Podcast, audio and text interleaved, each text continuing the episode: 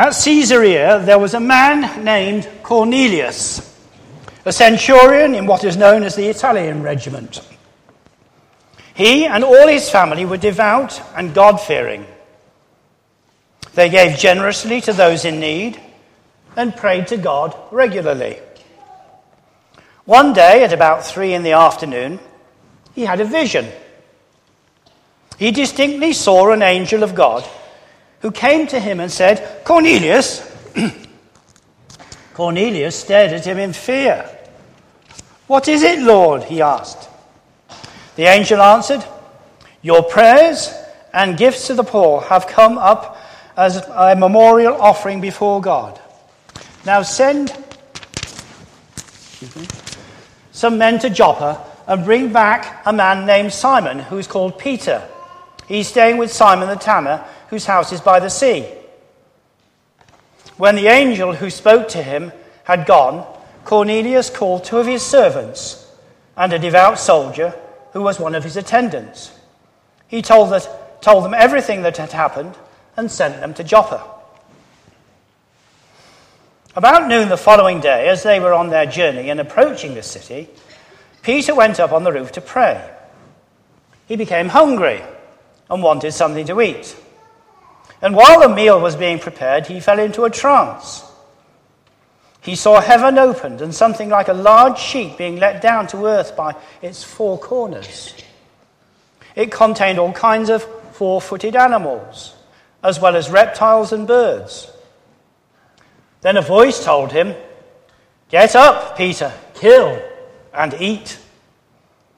"Surely not, Lord," Peter replied. "I've never eaten anything impure or unclean." The voice spoke to him a second time. "Don't call anything impure that God has made unclean." This happened 3 times, and immediately the sheep was taken back to heaven. While Peter was wondering about the meaning of the vision, men sent by Cornelius found out where Simon's house was and stopped at the gate. They called out, asking if Simon, who was known as Peter, was staying there. While Peter was thinking about the vision, the Spirit said to him, "Simon, 3 men are looking for you, so get up and go downstairs. Do not hesitate to go with them, for I have sent them." Peter went down and said to the men, "I'm the one you're looking for. Why have you come?" The men replied, "We have come from Cornelius the centurion. He is a righteous and God-fearing man who is respected by all the Jewish people. A holy angel told him to ask you to come to his house so that he could hear what you have to say." Then Peter invited the men into the house to be his guests. This is the word of the Lord. May I speak in the name of God the Father, God the Son, and God the Holy Spirit. Amen.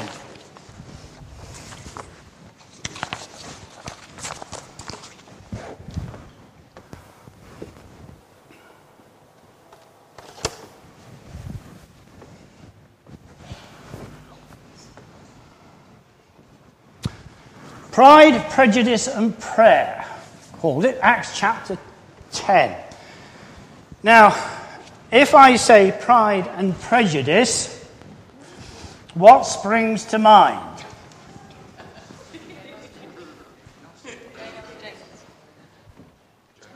Jane Austen? And then if you think, sorry? Yeah, and then think a little bit further on from that to the BBC's original presentation. Right, ladies, I know you want to see it, don't you?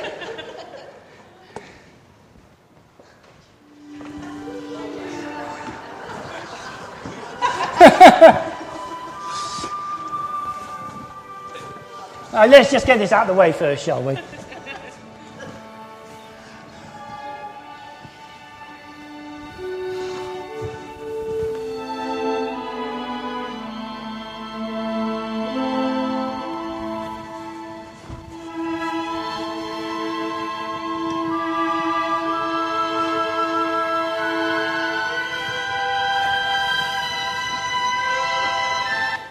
Sorry, that's all you're getting.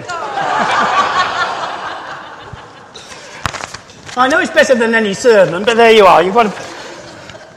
Can't be helped, can it? I got your attention anyway, didn't I? So, pride and prejudice and prayer. Well, it's got absolutely nothing to do with Colin Firth at all. It's Acts chapter 10, as I've said. Now, God's design for saving the world was always much bigger than the Jewish nation.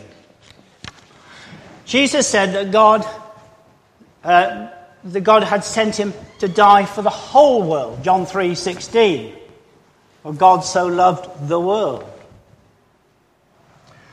And he gave the Great Commission to his disciples, didn't he? He said, "Go therefore and make disciples of all nations, baptizing them in the name of the Father, the Son, and the Holy Spirit, and teaching them to obey everything I have commanded you." We're very familiar with that.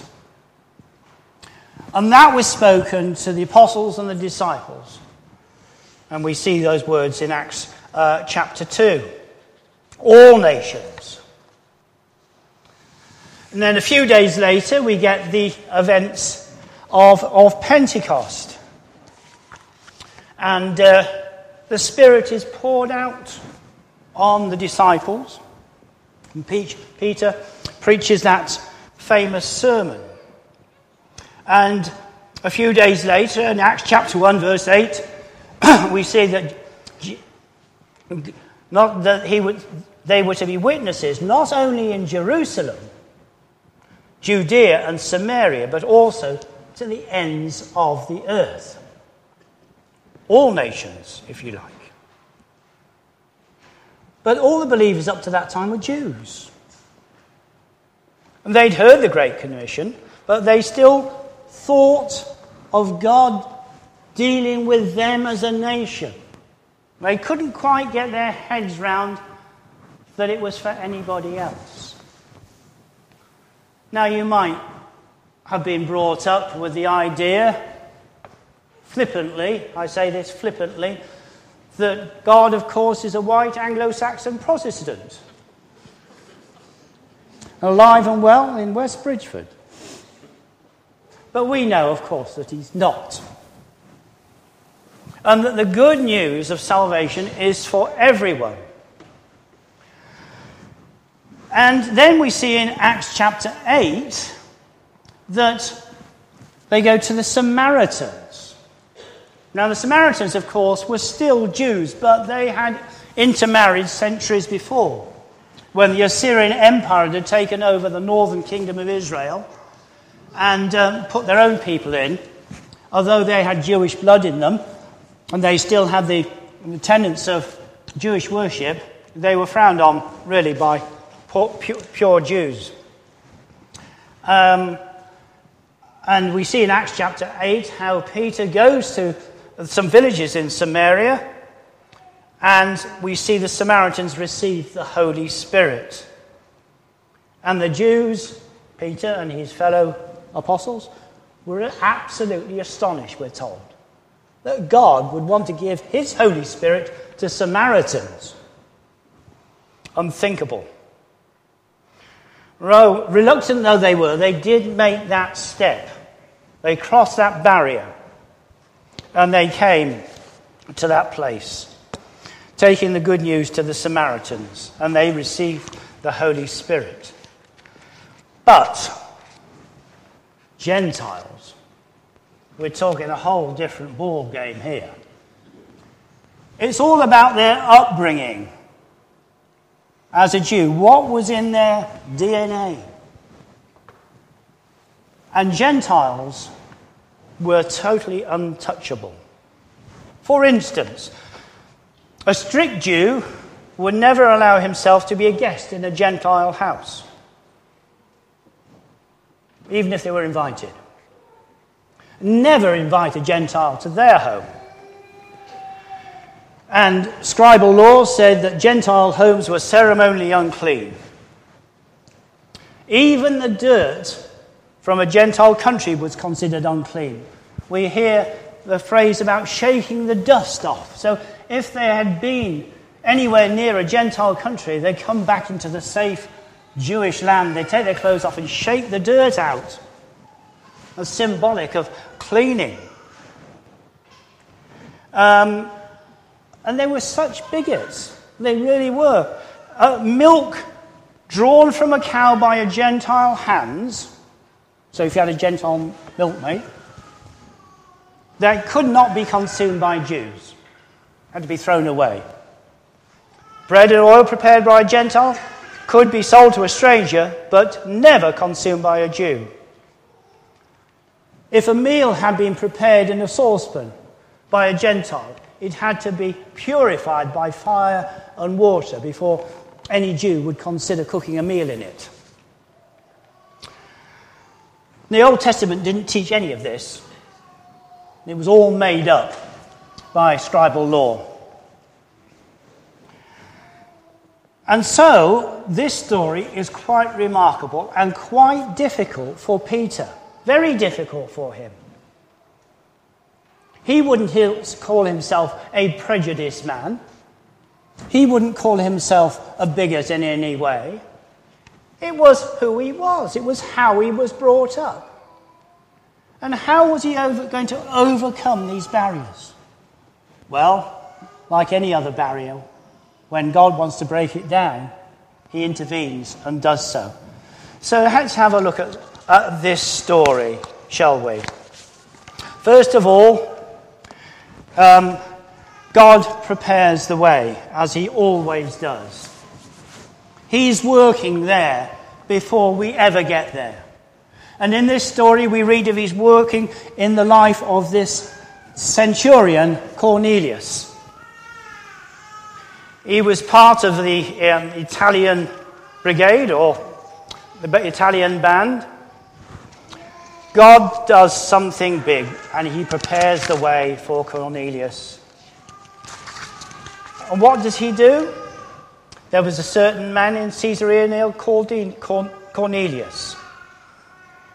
He was in charge of 100 men or so, and roughly equivalent to a captain in our army. And we're told that he was a good man. There's lots of good people around, aren't there? There are lots of kind, generous people. Lots of people who would not say they are Christians, who would say they didn't have any particular belief, but they're nice people. And they'll help people. And they'll give to charity. How do we react to them? Because this was what Cornelius was. He was a good man, but he was one of them. Not only was he a Gentile, but he was part of the Roman occupying power. A very difficult situation for someone like Peter to be put in. But he was a man who prayed. I asked a group of people earlier this week on Monday who have recently become Christians and just been confirmed at Colston Bassett the other week. And we were talking about prayer, and I asked them, before you became a Christian, did you pray? And they all said yes. There were 6 of them, and they all said yes. And I guess if we went out now and did a vox pop in the Central Avenue and asked people, do you pray? Quite a lot of them would say yes. Isn't it extraordinary when a tragedy happens? Our thoughts and prayers are with you. People say that, don't they? Commentators. Our thoughts and prayers are with you. I'm not quite sure what they mean. I'm not sure that they know what they mean. But there is a general acceptance that there is a higher being who is greater than ourselves, to whom we can turn. And Cornelius, for his part, knew this, and he prayed. And as he prayed, God spoke to him. Meanwhile, Peter the Jew prays to God. Now he's staying with Simon the tanner in Joppa by the sea. Have you ever visited a tannery? They're very unpleasant places. And in those days, they were even more unpleasant. That's why it was by the sea. They stank. Because the process of tanning just didn't involve the bark of oak trees. It involved, well, large quantities of poo. That's how tanning happened. So if somebody was a tanner, they were a bit of an outcast anyway. But you didn't need to ask where Simon lived. You just sniffed the air. And you went there. And there was Peter. Why he was there, what his relationship was, we don't know. But he was a guest in Simon the tanner's house. And he goes up on the roof to pray at noon, as was his custom. Now, like many of us, the sun's a bit hot, get a bit drowsy, a bit hungry, and I have been known to drop off in such circumstances. Usually it's half an hour before dinner in the evening, you know, just as Pointless is coming to an end, I'm snoring peacefully in my armchair. It's what people like me do. It's part of being retired, I'm told, having an afternoon nap. And that's what happens to Peter. But he's praying, he's in the Spirit. And God speaks to him in the most extraordinary way. In a way that he couldn't begin to fathom. He sees this sheet or tarpaulin coming down.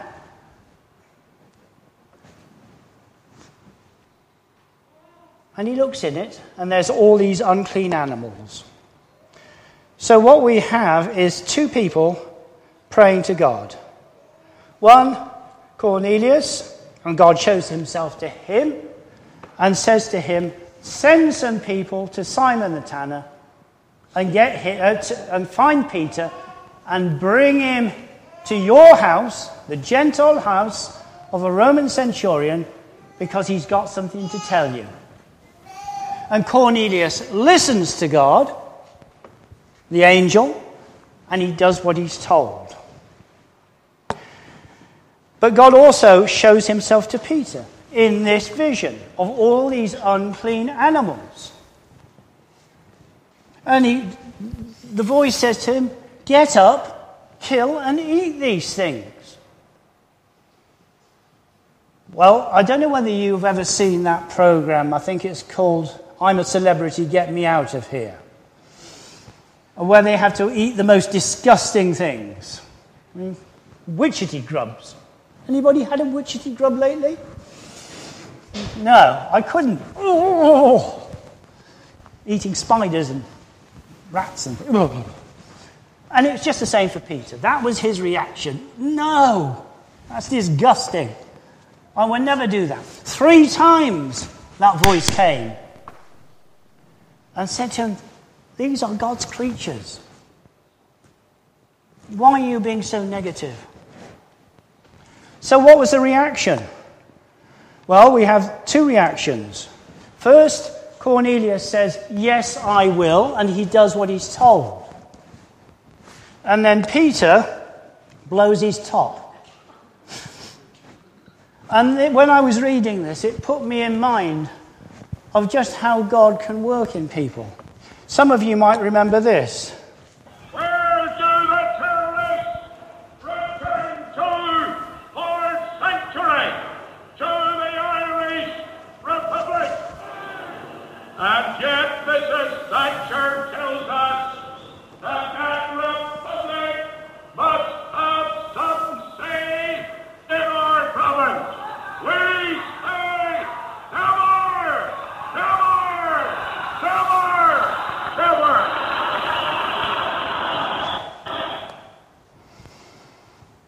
Now, I'm not going into the politics of that, but I could show you another clip of him a few years later. A different man. The rights and wrongs of it I'm not going to go into. But he was a changed man. And that never, never, never was put behind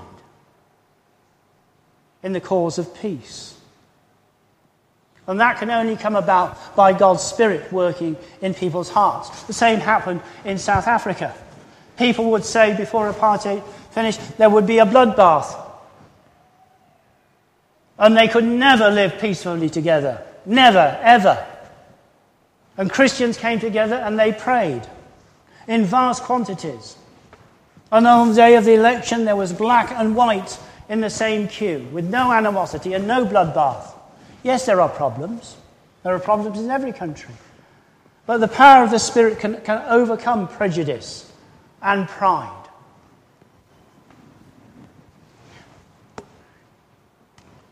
So pride is overcome, and God changes Peter's heart.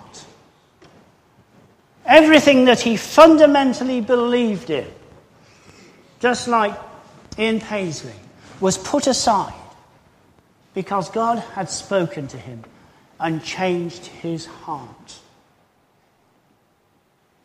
And all that he thought was important, all that he thought he held dear, he was able to put aside and be obedient to the call of his God. And meanwhile, we have Cornelius, whose heart is open to God, who knows that there is more. He wants to know more. And my friends, there are thousands of people out there who want to know more. Which is why promoting Alpha is such an important task for a church congregation. And things like that. There are people who want to know more. And we must not be a church that is so wrapped up in its own things that it denies them the chance of knowing Jesus. We have a responsibility to put aside our own preferences and sometimes, yes, prejudices, and very often our own pride, for the sake of those who do not know the Lord Jesus. I met a barber in Rugby a few years ago, well, last year, and he's got a barber shop. It's absolutely crammed. He's a Christian. He became a Christian, covered in tattoos and piercings. And he said to me, God has put me in this barber shop, and it was ram full of people. Well, nobody went into that barber shop without hearing about Jesus. Absolutely ram full. He said, God gave me a vision, and he's given me a mission.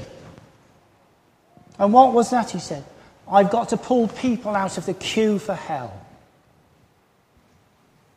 That's what I'm called to do. Pull people out of the queue for hell. And that has to be our mission as well, to bring people to know the Lord Jesus. So Peter's heart was changed because Cornelius' heart was open. And so, got pages stuck together, bear with me.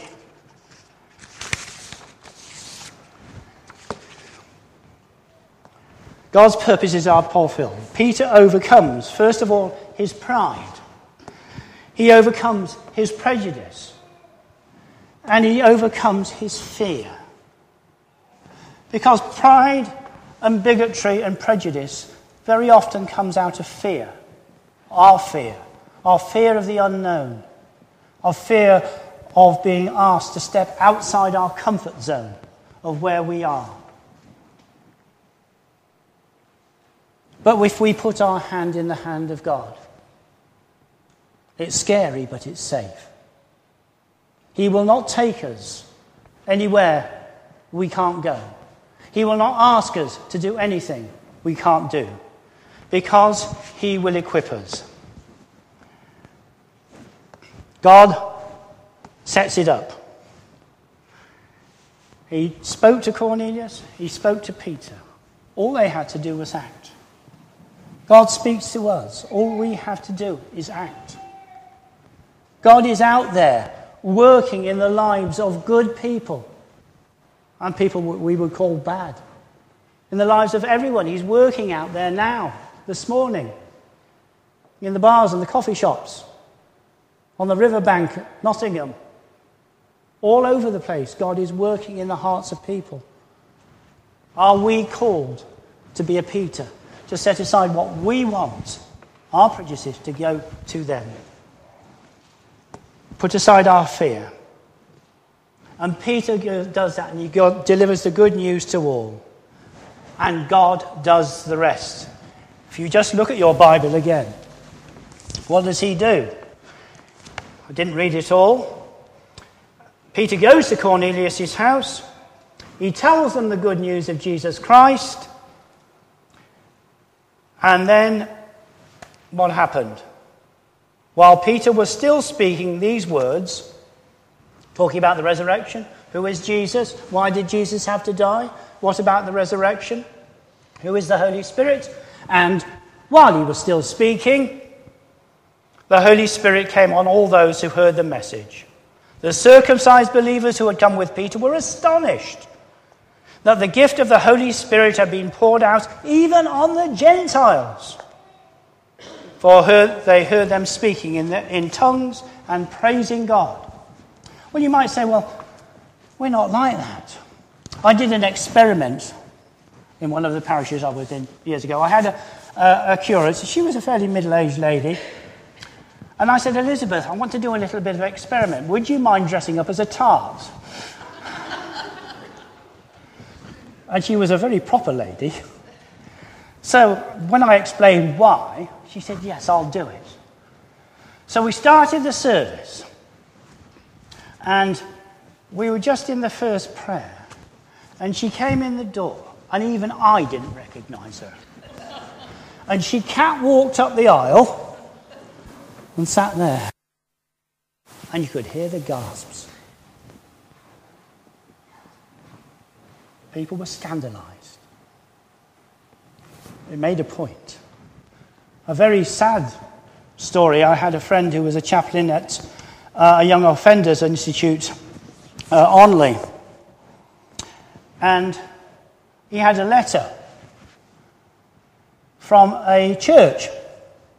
I can't remember where it was.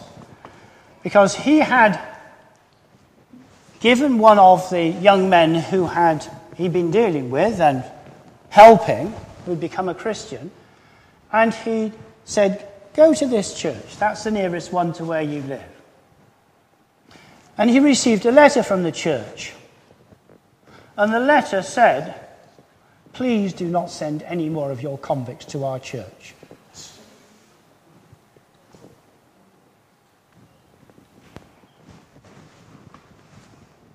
We're not like that. We need to be open to what God is saying. So God